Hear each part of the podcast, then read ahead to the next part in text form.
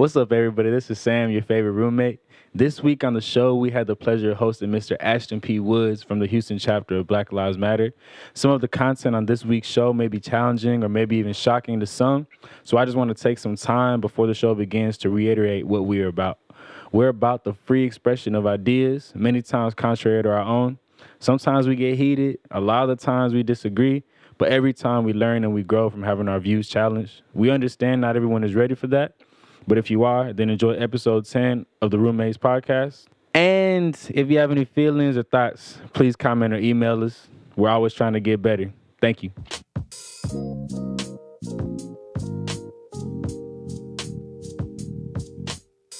Yo, what's good, everybody? This is Hafiz. Hey, this is Sam. This is Chris, the star of the show. And we are the roommates on the Conduit Podcast Network. Today's Friday. We are recording live in the studio. What is good, America? I'm happy to be here. Another week. Chris, what the heck is going on with you? Bro, y'all was talking. I was letting y'all talk. Goodness gracious. Where's the juice? Chris, what kind of day you having? You're all the way over there. Like, man, what's going on with you? I'm chilling. What's going on? Chilling. You know, something funny happened to me today. Oh, what happened? I did the hell challenge with my mom. The what challenge? The hell challenge. Hell? Well, what kind of hell? Bro, y'all never heard the hell challenge? You said hell? Hell? Hell, like H-E-double-L, like hell.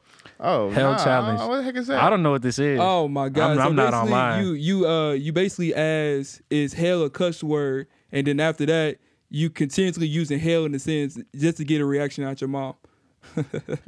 So what did Shonda B-Lo do? I said, Mom, is hell a cuss word? She said, it depends on how you use it. It's in the Bible. So I don't know. I said, why the hell you acting like that?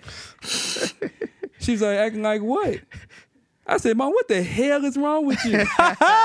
She's like, since when you start cussing? I said, hell, I've been saying shit damn since 05. And she called me. And then she called you, boy. She cut that. She set me real straight quick. And I had to apologize and say it was a joke. But that was hilarious. Well, what's the point of that challenge? It's just a point just to see you can read the messages and you see what kind of different reactions mothers have, usually black moms, because, you know. Oh, yeah. That's the funniest one. I can't try that with my mom. She's African. Yeah. She'll drive down to Houston. That's the whole point. Give it to me. Entertainment. Bro, I heard the funniest story about Sam's mom. I can't say it on... Who told it to you? You told it to me. I remember what it was. I want to say, but out of respect... Hold up. Let's let Chris talk for a second, bro. Let's just... I have no idea what's going on right now. They're talking to themselves, ladies and gentlemen. Nah, and I'm completely out the loop. That one will never ever be. That will never ever be spoken of. I have no idea. Yeah, that stays in Little Elm, Texas. All right. That's not legal. So, Sam, how's your week been? How's your week been going? Man, my week's been straight, bro. I think I was a little tired today, man. I went to see. There's this man who lives in Houston. And he's one of the greats, Michelangelo, all those artists from the Renaissance, Da Vinci, Picasso, an artist on that caliber. And he works at the Plaza Barbershop, and I went to see that man, and he put a masterpiece on my head. He did. Y'all see that? That boy HB, shout out to that? HB. HB hey. From Plaza Barbershop, putting 16s on people's heads. 16 chapels. So let's go ahead... We already shout out HB. Let's go ahead and give out some shout outs to some very, very special Day One fans who's been holding it down, supporting the Roommates Podcast. We appreciate you. We want to start out by giving a special shout out to Harrington. Harrington, we appreciate you for being a very, very, very awesome fan. Anybody else want to shout out somebody else? I want to shout out Megan. Megan, you know who you are. She's been following us for a long time, and she's pushing us. Push it. All the way up in Prairie View. PV. And then also another girl. Okay. Margaret. Girls. Sam got them girls. Margaret all the way from North Carolina. Margaret. Representing them Tar Heels. Who else? Bilo, you got somebody? Oh, yeah. You can shout out my whole AK Sci fam. Okay. Topside chapter from the University of Houston, dadgummit. Topside chapter. That's my second family. Shout out to like some people that share... Some of our Facebook posts, you know, Marshall, Samantha, Chris Maharaj, man, the whole gang. Shout out to them boys and gals. I appreciate it. We appreciate y'all. Make me famous. Bump them. All right. Way to make this about yourself, Chris. Always. So let's go ahead and jump right into it. Culture matters. And for culture, hold on one second. Chris, you still have the Saturday Night Live video pulled up? I think I do. Yeah, you do have it. Yeah, cool. Yeah, all right, we are here. So there was a Saturday Night Live sketch that was ruffling quite a bit of feathers. It came out last week Saturday, and the sketch was about black people names. So it's about black people names. Some people thought it was funny. Some people thought it was a bit offensive. We're going to play a quick segment from the sketch, and then we're going to talk about this sketch. So let's go ahead and play it real quick. All right. Thank you all for agreeing to this hearing. Both of you understand that the decisions made today are legally binding? Yes, sir. Great. Mrs. Williams, you are filing a claim against your former employer, Merck Pharmaceuticals, where you worked for the past 22 years. Yes, sir. I'm suing for intellectual property theft because they have stolen many of my ideas, and I'm asking for $20 million in damages. That's ridiculous. Mrs. Williams worked in accounting. No one there is responsible for ideas. Sir, let me give you an example. In December 2004, this company created a drug called Seasonique. Well, back in 1997, I had a child. Please say hello to Seasonique. Hello. Your name is Seasonique? Yes, sir. My name is Seasonique Boniva Williams. That's right. Seasonique was born on the one special day between spring and summer. She was Seasonique. And that's not the only example. This company has named dozens of their drugs after members of my family. Mrs. Williams, please, call me Lyrica. That's my name, but it's also an anti-epilepsy drug. That's certainly interesting. Please, we have a whole team that names our products according to years of research. This is clearly a coincidence. Oh, really? Well, let's look at some other examples, shall we? Celexa. That's my cousin. Fumara. My other cousin. Eliquis. She lives down the way. Over there. Cymbalta. She's trouble, but she's fun. Allegra. Now, she does my hair, and she don't have a shop, so I go to her house, where she has a little baby named Little Nicorette. So you see, sir, these people aren't coming up with new drug names. They're just flipping through the contacts in my phone. All right, you guys just heard the sketch. Hey, Saturday Night Live. I keep on getting that word messed up. I want you to know, don't sue SNL. Us. Oh, yeah, that's better. SNL, don't sue us. Don't take this down. We got no money. You got no money. Sorry. And if you sue me, I will find you. I'm broke. I'm broke. I can't eat. Actually, sue me. Joke's on you. Yeah, be dude. They can't sue you for your future income, though. Oh, that'd be easy. Yeah, they can do that. Levy them checks. Boy, I'm dipping. They can do that. So, I'm guys, dipping. What do you think about that video? Good, bad, good joke, bad joke, distasteful. What are your thoughts? Let's start with that man all the way on the end, Mr. Below, Chris Below, star of the show. Go ahead, let the fans know what you feel. I'm like the Jordan shrug, like. I mean, you can only Jordan shrug after you do something great. I mean, yeah, some parts too was funny. That was funny. Do you think it was offensive? Do you think it was wrong for them? People were saying that it was wrong. I'm sorry, I didn't give any background. So the background about this video is a lot of people are saying that what they did was wrong. It was racist. It was offensive. It was not okay. So do you feel that way, Chris? Man, I honestly feel like it was just a joke. Mm-hmm. I think some people can take. I can see why people say that it was offensive to them. But at the end of the day, as black people, we have some unique names. And I knew a girl named Unique. That was one of the first girls I ever talked to, 10th grade. Well, there it is. So I think black people, we can be overly sensitive sometimes. And I think it was just really a joke, and that's what SNL is there for. It's just all fun and games and laugh. I thought it was cool, honestly. I didn't feel offended by it. I mean, I can see why, but I just think it's kind of boosted. Yeah, I think from where we're standing, of course it's funny, because my name is Sam, your name is Chris, and Hafiz's name is Hafiz. That's true. I've actually met someone with the name Humira, just like the drug itself, and I know that hers probably a touchy subject, because, you know, her mom probably put some thought into her name. It's something significant to them, and I mean, people are making fun of her identity. Mm. So I can see how it's hurtful. Even though it was just a joke, the people over there, they don't really have to deal with the repercussions. And, I mean, Yeah, that really sucks, B-Lo, you know? I mean, I'm not saying that, you know, they should not worry about it, not cry about it, but people get made fun of all the time, and we all get made fun of about certain things. Yeah, one of my problems is in the black community, I feel like I like a good, I mean, people might disagree with this, but I like a good race joke. I think race jokes are funny. Like Chappelle's show. Oh, you legend. Exactly. Oh, my gosh. His race jokes are hilarious. Shout out to Chappelle coming to Houston March 23rd. Get your tickets. Shameless plug. I'm going.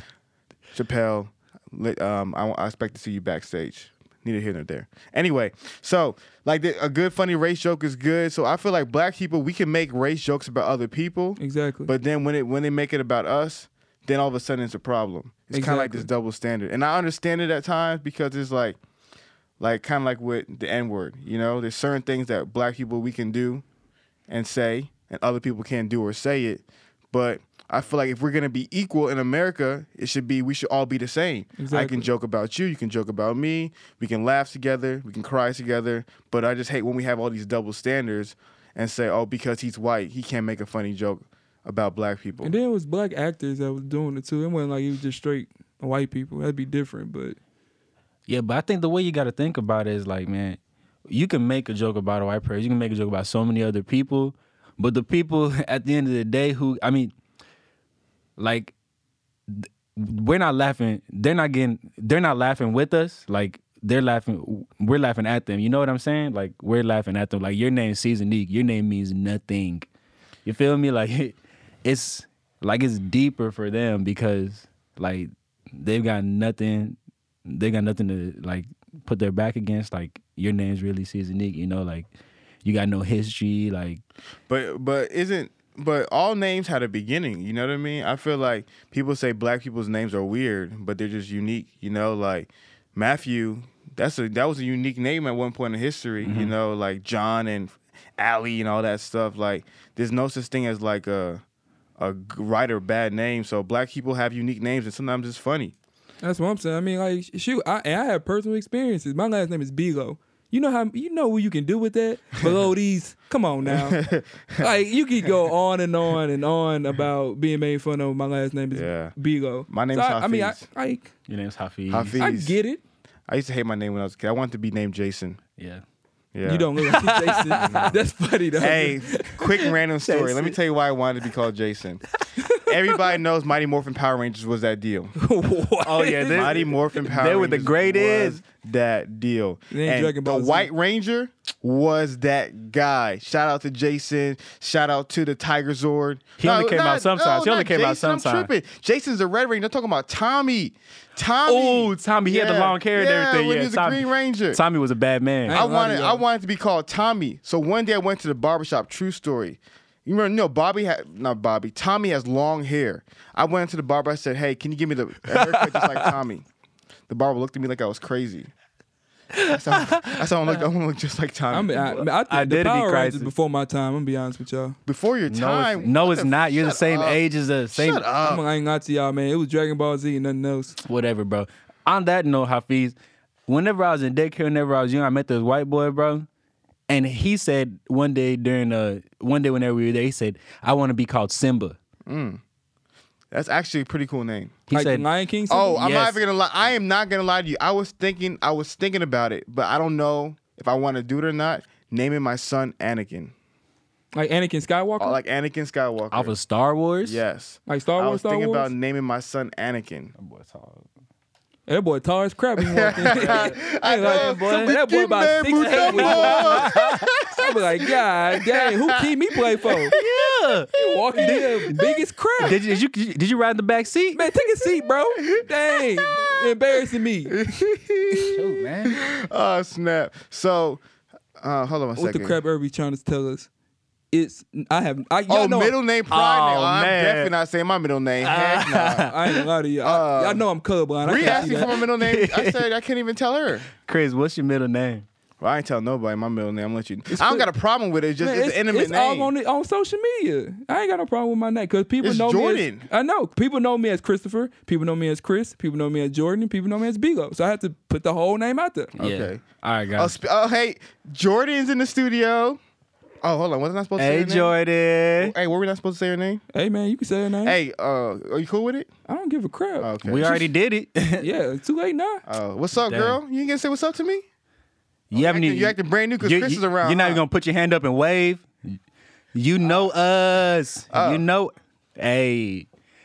All right. Well, you said middle names? We ain't doing no middle names. Man, to be honest, bro, I got a fake identity. Oh. My name's not even Sam. The people that are close to me know that. My name is Sam. Middle name, Kanyeri. Kanyeri. Mm-hmm. Can y'all say that? Kanyeri. Kanyeri. Kanyeri Omoko.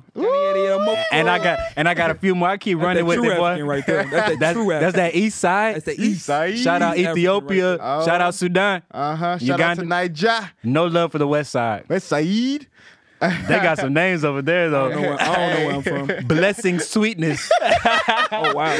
Hey, remember that video with the African dude with the super long name? Oh, man. Like name? Yeah. Those Africans be having those names. You remember that one skit with the Bile. All right, so... The moral of the story is that it was just a joke. Black people got dope, unique names. We should all be able to laugh at one another. When we get back, we're gonna turn the temperature a little bit, get a little bit more serious. We are the Roommates, and this is the Conduit Podcast Network. Y'all boys stupid, man.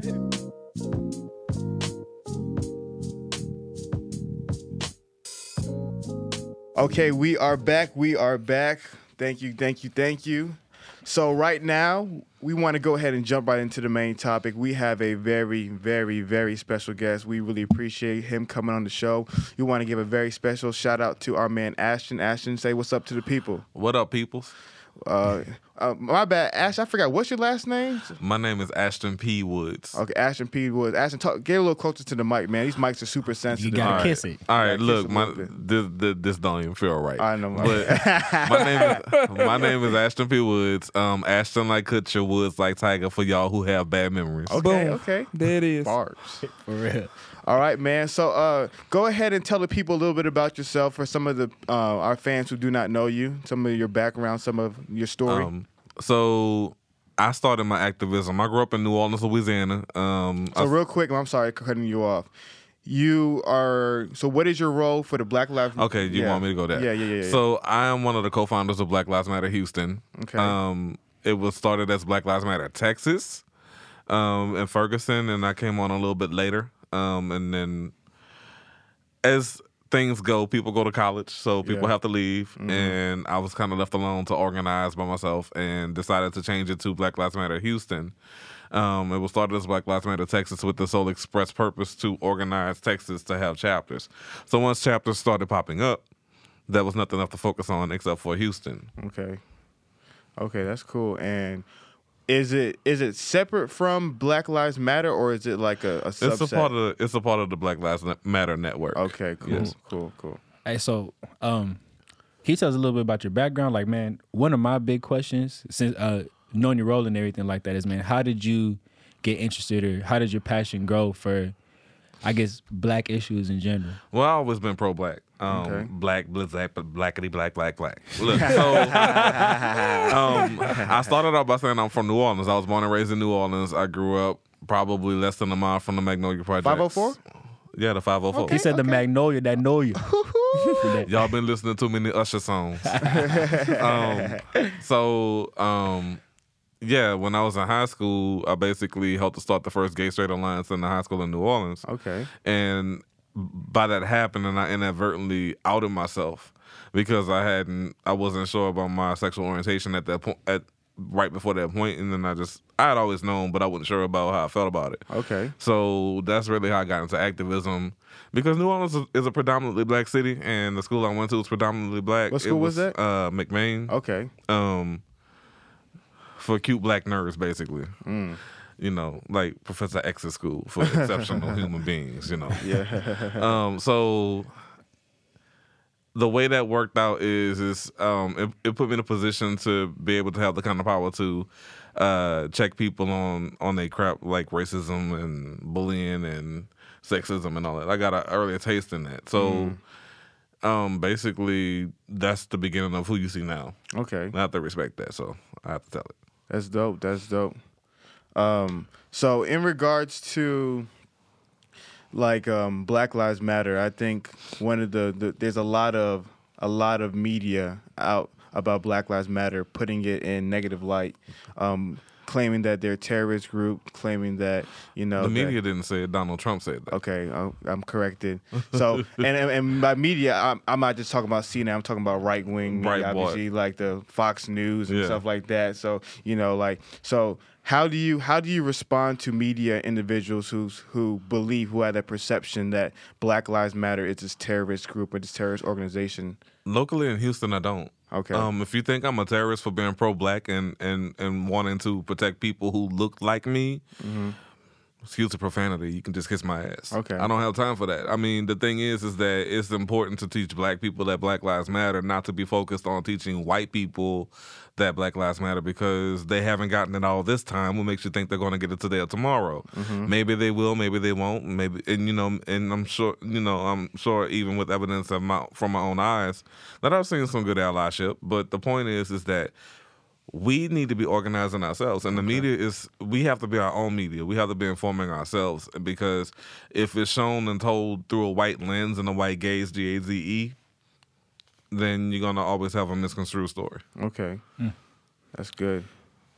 No, that's really good. So I think you said, like, you're talking about, like, Black Lives Matter. We're telling our own story. We're making our own narrative. We're not letting the mainstream media. We're not letting society tell the narrative for us. So what is a narrative for Black Lives Matter? What, as a movement, what do you guys stand for? Self-determination. I mean, among other things. I mean. Listen, we already, according to our Constitution, mm-hmm. their Constitution that was forced on us, that we have post-slavery and the post-60s era, freedom to vote, freedom to be who we are in all of our intersections, but we found that, that's just not the case. Mm-hmm. And it ain't just police brutality. It's the systems and mechanisms in place that allow the police to be who they are. And how do you change those mechanisms? Even though I'm not big on voting and politics, an example here in Houston is we got people mobilized, not just Black Lives Matter Houston, all activists got together and said, listen, if you vote this year, don't focus on Clinton. Focus on the 100-plus judges and the district attorney and the sheriff's office, and you can knock these people out, and you can have a fighting chance. You don't have to like the police. I don't like the police, F the police, and all that other stuff. But the point is that we still live in this system, and as long as we're operating in the system, we got to not necessarily play by the rules, but change the rules. Kind of like, it's like fighting from within, but not. Because I don't believe in that whole mantra of you got to join them to beat them. I think it's about the fact that Houston is a majority minority city, and black people are still a minority within that minority, mm-hmm. and we have to be loud. And the black people, unfortunately, even though they represent us in different various offices here in Houston and Harris County, they got to go too. Mm. Actually, I have a question. You kind of started to speak about it a little bit, man, but I've actually went to an actual march for Black Lives Matter here in Houston, and you were kind of talking about the kind of things we need to focus on, like local representatives, the judges in our areas. What do you do day to day to kind of push for Black Lives Matter, and what? And I mean, just tell us a little about that. A great example is I've been working with Representative Garnett Coleman on the Sandra Bland Act that we unveiled last week. I testified on panels. I go to the state capitol. The legislature is actually in session right now, so I've been back and forth to Austin since it started. And there are several bills that will impact Houston specifically, but the rest of Texas. So 27 million Texans. A good chunk of those people are black. We're a minority, but they're black. And a lot of these bills deal with the criminalization of blackness. And if you decriminalize blackness by showing up... What do you mean by that? Criminalization of blackness? Mm-hmm. Well, listen... this is a light example of the little girl picking out the darkest doll as the bad doll versus the light doll being the good doll. So, like, you know, like the mindset. Yeah. Okay. Like, cool. You know, I mean, cool. I mean, personally, and we've all taken part in anti-blackness because that's some self-internalization. Mm. However, I'm not the person that's necessarily inclined to reach for my lock on my door when I'm at the red light for when a black person crossing the street. Mm. I do it for everybody. Yeah. You know what I'm saying? White people are nasty, mean, and cruel and vicious. Yeah. I mean, people always looking for black people to be the bad people. How we're portrayed in the media, how they get the most perceived to be ignorant person, or the least educated person to represent us, and how we react to that by saying, look, they got Day-Day, and Day-Day is just, I don't know, he can't talk right, hide your kids, hide your wife type stuff. Mm-hmm. But the thing is that in some way, shape, or form, we have to hold each other up with that, right? And hold each other responsible is what I mean by the criminalization of blackness. It's just this all-encompassing thing of who we are is bad, and that's not true. Yeah. You know? Yeah. So decriminalizing blackness by showing up when people like John Whitmire, who is over Senate District 15, who decided to author a bill at the behest of Dan Patrick, who is your lieutenant governor,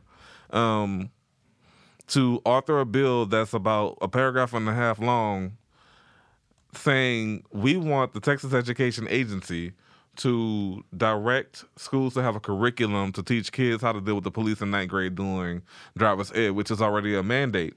But they want them to learn how to comply with the police and the procedure to complain later. Okay. Mm-hmm. So it's not actually know your rights with the police. It's about... Obey. You're teaching our children to just not only obey, but to not question authority when they need to be questioned and holding people accountable when they need to be held accountable. Mm-hmm. And who the hell are you teaching? Who are you going to have teaching these kids? Mm. You know, I mean, the TEA is going to have to come up with a curriculum. And as you know, they decided to erase the slave trade. Oh, we were just happy indentured servants.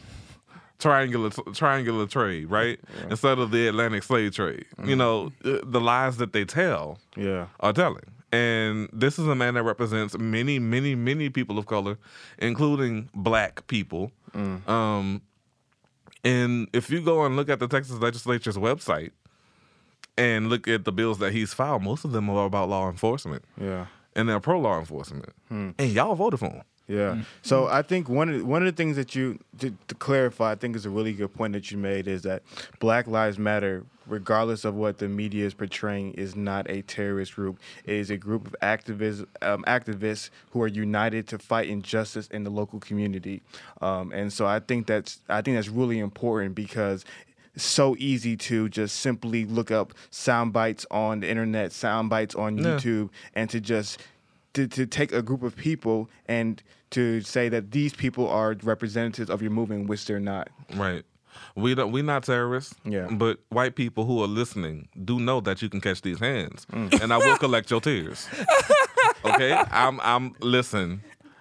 I'm nice. I'm peaceful, but I'm not your docile Negro. You understand what I'm saying? So I wasn't ready. So you can label us a terrorist organization all you want. Yeah. But the point is that we ain't here for you. Okay. We're not worried about your opinion. So you're not worried about white people or white people who don't support the movement. We're not worried about white people. White people. Stokely Carmichael said to white people, you know, in his speech his Black Power speech in 1967 in California, is that white people need to be organizing white people. Mm-hmm. Those civil rights laws that were authored in the 60s weren't for black people. They were for white people to tell them that they can't do what they were doing to us. Mm-hmm. We integrated into their neighborhood instead of them integrating with us. That was no true integration, which is why there's this whole thing that we have to discuss white gaze, G-A-Z-E, and even respectability politics. Mm-hmm. You know, that. Okay. So you're more... Malcolm than you're Martin. Definitely. Definitely. No, that's cool. I might look a little clean comb, but catch me where I be, T-shirts, jeans, Timberlands. Okay. Yeah. Okay. I like what you said, though, about educating and pushing for black people, how black people need to do that. Not saying...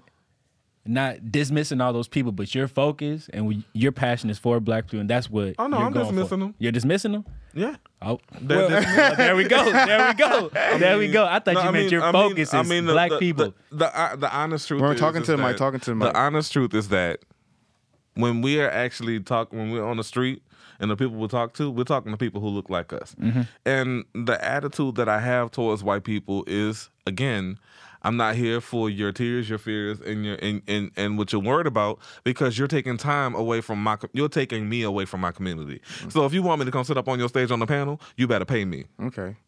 I got a question real quick. In regards to the all the stuff that happened this summer, I feel like as the community, we definitely banded together, especially in the South Park, Sunnyside area, with all the shootings and stuff that was going on. I feel like Black Lives Matter had, you know, increased in the Black culture, and people were standing up and fighting it, and actually trying to make change and going to marches and things like that. But as time went by, and now we're in March, do you feel like in the community, do we have that same kind of mentality, that same kind of fight, that same kind of drive today as we did in the summer? And if not, why? And if so, how are they doing that? So it's a little bit of both, actually. There are people who come to see, and there are people who come to do, and there are people who are just kind of stuck. Mm-hmm. And what you saw, we know about Alton Sterling. We know about Philando Castile. I'm friends with the people who got shot at in Dallas. I knew the person who committed the shooting in Dallas, or met him a couple times because he was here in Houston, you know, for a while. Okay. The truth is that Houston is more awake in a lot of ways and sleep in a lot of ways than people actually let on. Mm-hmm. You know, and we don't give ourselves enough credit. Like, for example, Alton Sterling happened, what was that 4th of July weekend, then Philando, then the Dallas shooting. And then we had Alva Braziel in right over here in Fifth Ward. Yeah. Yeah. And you know, it's funny because I talked to Miss Nikki, his wife, not that long ago. And what I'm seeing is that after Alva was murdered, they used to call him Groucho, but after Alva was murdered, people started showing up to city council meetings. And people kept asking me the question, well, why organize a protest? Because it's a place where people can show up and be pissed off. But I use it as a platform for Black Lives Matter Houston to tell people who to be pissed off at. You know, I mean, we can walk down the street yelling F the police and all this other stuff because we will. But my attitude is if you don't leave a protest knowing the person who's standing in front of you, behind you, to your left and to your right, and knowing people who to be mad at and who you can show up with, I'm not doing my job as an activist who wants to protect Black people, and you came to see, and I do. The other piece of that is that after Alva was murdered and after we had our first free protest, people have consistently been showing up to the city council meetings. Okay. And this also led to some of the turnout in this election that I was talking about earlier. Well, we unseated all of those people. Mm-hmm. So the thing is that, yes, people are still engaged, but no, and for a very good reason, actually. We don't have socioeconomic privilege, a lot of us. A lot of us do, but most of us don't. And what I mean by that is we can't just take off from work every time we want to go and protest. We can't just take the money that we were going to buy, whatever we were going to buy with, to support a movement, because that's the difference between our light bill, feeding our child, daycare, all these other things. Not all of us have children, but I have to think in terms of Blackness. And in Blackness, you know, they always talk about poverty, but we not in poverty. We worse than in poverty in a lot of cases, you know. I sit in rooms with Black activists all the time, some who, not the main ones I work with, but there are other ones who've been around for a while who think people, oh, let's do this event, they'll show up. Well, listen, you got people, for example, in Third Ward living by TSU, which has a fence around it, and dismal internet connectivity or less than stellar access to the internet. So how they gonna get on Facebook and know what's going on? First and foremost. And secondly, their cell phone, a lot of people have cell phones that don't operate like the smartphones that a lot of us have. Yeah, those track phones. And the thing is that we have to still recognize that people who look like us, they are not all like us, okay. Which is another way of saying Blackness is not a monolith. Yeah. So how we show up is how we show up, and when we can show up is when we can show up. I've gotten past the anger of sometimes having to organize by myself and being the only Black man or Black person in the room at points in time, because I know that regardless of the people who can show up and could have shown up, they'll come in due time. Yeah. But the point is that I really, individually as an activist, I can't focus on it because it's going to take me away from focusing on what the goal is. Yeah. Mm-hmm. So something that you said a couple of times, I'm interested in just kind of hearing you out. I don't want people to take you out of context for what you said. Like the idea of like F the police. Like, can you like when you make that statement, like, what do you communicate? Listen, I recognize that police perform a function, but every decade of existence of police that has been in this country, whatever incarnation it is, in this society, has been detrimental to the black community. Okay. So is it bad? Is it F the bad police or F the police? Well, if it was up to me, I would abolish the police. Okay. You have no police. I mean, back in the day when we didn't need, communities police themselves, you know, and I mean, there's a lot of data on that, that we can go into, but I won't go into it. I will just simply say and leave it to people because, to be honest with you, the things that I say and what I'm saying right now is meant for you to hear, for what you're hearing and for you to actually do research. Yeah. Don't listen to what Brooke Baldwin on CNN is telling you and what Lawrence O'Donnell's telling you on MSNBC all the time. Listen to the people with the lived experience and with the actual research, because what you'll find is that the police are detrimental, regardless of their race, to the black community. So they have been. Why would a good, honest black man who wants to protect his community, who decides to be a police officer, why would he be detrimental to his community? Because he's complicit. He's staying silent. I know that there's an inherent risk, but you signed up for that risk. I'm a veteran. Okay. You know, I knew what I was signing up for when I got into the Army. Come on. Yeah. So if you know that there are corrupt cops and all this other stuff and you're thrust into the partnership of one or you see it and you don't call it out, regardless, you know? Listen, even as an activist, I get death threats. I have people charge me up, you know, do that at your own peril, but have people charge me up and all this other stuff. So if I can go through that, you know, like the protests we had the day after the Dallas shooting, the reason why I decided to do that alone on my own volition is because the narrative was going to come, well, this is the death knell and the coffin for the Black Lives Matter movement. They can't say what they're saying because somebody attacked the police. Well, the last time I checked, police are still killing black people. There's still black people who are still suffering from mass incarceration. Those systems never cease to exist when several cops got shot. Oh, and then I mentioned nobody ever acknowledged the protesters who got shot. That was indiscriminate shooting. But you know what was worse? Dylan Roof got a whopper, and this man got blown up, regardless of what he did. Yeah. He didn't even get his day in court. Yeah. So there's a lot of foolery. I was going to say the other word. There's a lot of foolery afoot when we're talking about this. So it's about organizing in spite of, because our voices matter, and we still have to lift ourselves in the face of things that may try to derail us. I got another question. With the name of Black Lives Matter, I know that it brought up a lot of problematic statements and people, especially like every race besides black people, just saying, oh, they're so selfish. It's only Black Lives Matter. It's not anything else. And it kind of created kind of like a huge divide, obviously, which already was there.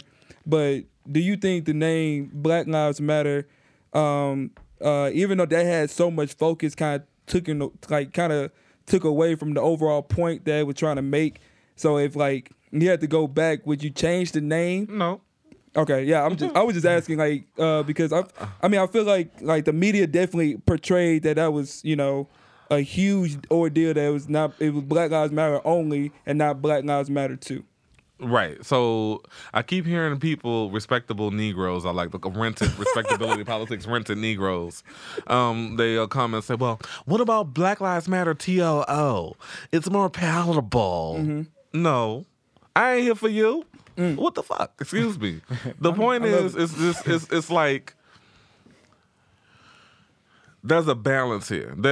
We have bad apples in our community. Yes. However, it doesn't take away from the work. The point of the matter is the term Black Lives Matter needed to be said. And when we're talking about a reference to not, you know, to minorities, listen, there are people who are anti-black in other groups that are outside of blackness. And listen, anti-blackness is not just a white thing. It's a white supremacy thing. And that's internalized. So when I have other people who are people of color that are not black, non-black POC, I mean, when they tell me that, it's just kind of like one ear and out the other. Mm-hmm. Because how I feel is you're internalizing whiteness. You've assimilated. You have white gaze, G-A-Z-E, and you're basically a lost cause. So why am I going to waste my time trying to convince you otherwise when there's work to be done? I mean, I've gotten past that. I do not argue.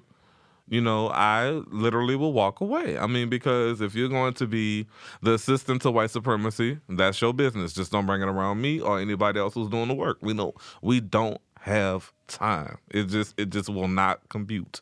So, so you know, I got one question. What do you say to those people who aren't black people who want to support and want to kind of fight with the Black Lives Matter movement, who want to walk with you? Well, actually, we've had a lot of success with that here in Houston, believe it or not. There are a lot of non-black POC who actually support the BLM movement here, and they show up, and they show out, and they support, and they donate, and they protect, you know. But to those of you who may be listening, including you white folk out there, you need to listen to black people when they tell you what the issues are. And when there's a simple question that you're asking, always remember, Google. There are non-anecdotal resources out there that you can find for yourself before you come and talk to us and ask us really rhetorical questions that you already or should know the answer to. I have no remorse. I don't have time. It is not about baiting you with honey or coming off of salt and vinegar. It's about the fact that if you want to do this and you're really invested in it, you need to figure out and research. You research everything else before you go to the store. You know how many LED bulbs are on that television before you buy it. You should know what the black community is going through by now. It's 2017. If you don't know, don't come in my face with that. I will collect your tears. But as far as, you know, everybody else, join us, rock with us. We will rock with you. But remember, this is the Black Lives Matter movement. You are a guest. Mm. And if you're supporting something for the Black Lives Matter movement, be sure not to try to derail or take over. And when we're in your space and you need our help, we will be there to listen as allies. We will act accordingly as directed by you and according to your needs and respect your movement. And we just ask the same from you. Simple. All right then. No, that's dope. And I feel like you clarify, like, there's no hatred for white Americans. There's no hatred in the Black Lives Matter movement. I can't speak for everybody. Oh, not. I mean, I don't trust white people far as I can throw them, okay. And I don't necessarily say that I hate folk, but quick question: I don't trust white people. So you know, didn't you just not see Get Out? But here's my question. Do you think it's a bit of a double standard for a white person to say, I don't like black people for the color of their skin, and then for a black person to say, I don't like white people because of the color of their skin? I don't like white people not just because of the color of the skin, but because they have privilege, power, okay. And all white people are... Listen, yeah. Regardless of if you poor, your life chances are better. Okay? My attitude is, you know, I've been studying sociology. I'm almost done. I got like 15, 30 hours left in my sociology degree. But the point is, it's not about qualifying it. The fact is, it's statistically sound that white people, if they toothless with Mountain Dew teeth, they are more likely to get a job. Have you seen Kellyanne Conway? Oh, shots fired. I mean, listen, white people will protect their own. Mm-hmm. Regardless of where they come from, and it will give them a chance, even if they're meth addicts or not. And we know this to be fact. And that's all white people? Listen, you want me to sound like a generalization? Huh? You want me to say it again? No, I'm just saying. I know this can be white people. White people protect white people. I mean, yes, that's the whole specter of rich white people who are trying to pit poor white people against black people, but they all still racist as hell. All okay. I don't want people. I mean, to take listen. Yeah. No, the context. Ashton P. Woods is telling you that all white people are racist until proven otherwise, because you're living in a bubble of privilege. Okay. When you get mad when we say that white people are racist or we talk about white people, 9 times out of 10 it's because you're privileged. A lot of y'all live in places where you've never seen a black person before. That's the whole idea about why you want to touch my hair. Mm. Nah, I'm bald headed. I ain't gonna lie to you. Nah, I'm bald headed. I say in my head, but Ashton, but the sisters got some hair, the brothers got some hair, and the last time I checked, I got a beard. And people walked up and be like, "Did you wash your hands? Why are you in my space?" White people are not used to being told no. This is why I don't like white people. Okay, it's not just about the actual race of white people. It's about the idea that white people are not used to being told no, and they're used to having their way. And we never get that. We've always been used to being told no. We're always scraping to get by. It's about time that we mattered and we didn't have to do that. Okay, man, I love it. Last thing for the people that want to make a change, that want to give back to the African-American community, that want to see progress, that want to see the end of institutional racism, what are some tangible things that people in Houston or people around the country can do to fight for injustice, to continue to be great activists, to see true change happen in America? The first thing I would suggest that you do is you go into your city if you don't live in it, because a lot of black people live in suburbs too. And if you live in a city and you can, walk through downtown. Walk through your areas where you would consider the hood or the unsafe areas and see that some of these people are actually not unsafe. And see how people who look like you are living. Because you could be contributing to the problem by not doing so. You know, see, observe, learn before you open your mouth. It's one thing to be mad about wanting to do something, but if you don't know and you haven't researched the issues that people have and you're not talking to people and you're actually listening to them, then that's where you need to start at. Go and talk to people. Find out what they need. You know, that's the whole purpose of how I work with my activism. I don't just go off of what I think people need. That's not my job. I'm a servant to my community first and foremost. That requires me to listen to everybody. So I would suggest that you start there. And just like I told the white people, Google is your best friend. Okay. And just to add to that, I know some people can join just like, you know, not only the Black Lives Matter movement, but there's also the Houston Area Urban League. There's also the Greater Houston Black Chamber. Things like that. And also, man, support your black businesses. I feel like that is not said. I mean, it's said, but it's not done enough. I mean, it's literally a stat out there that says only 2% of every dollar that we have goes back to the black community, and we only own 7% of small businesses as black people. The dollar stays in the black community for 6 hours. Exactly. So. Yeah, I mean, even if the black store got bad attitude and bad service, go anyway if you can afford it. I'm not telling you to take your last little $2 that you need for bus fare to go and shop somewhere where you can't afford to. Yeah. That's not what we mean. So, Ashton, for the people who are interested in contacting you, how can they get in contact with you? So, on Facebook, my name is Ashton, like Kutcher, middle initial P, Woods, like Tiger. You can find me on Facebook, and you can also find Black Lives Matter Houston. Or hashtag BLMHOU. Okay. There it is. Man, Ashton, man, we really appreciate you, man. We would love to... I know this 30 minutes is not even the tip of the iceberg to really your intellect and to some of the conversations we like to get into. Man, we really appreciate you, man. You're officially a roommate. We look forward to hopefully having you back on the show to continue having this conversation because, man, you are amazing. Unfortunately, due to time constraints, people, we won't be able to get into debate of the week. We're going to have to wrap it up. But like I said, Ashton, man. Man, wait, because of what? Let's move on. That boolery. Yeah. Come on. That's that boolery. So as I said at the beginning of the show, this is Hafiz. Unfortunately, this is Sam signing off. This is Chris, the star of the show. I'm sad. This your boy APW signing off. And we are the Roommates, and we are on the Conduit Podcast Network, and this has been the best hour of your week. We want to say thank you to all of our fans. We appreciate all your comments and messages. Please follow us on iTunes, SoundCloud, Google Play, Stitcher Radio, Facebook, Twitter, and Instagram.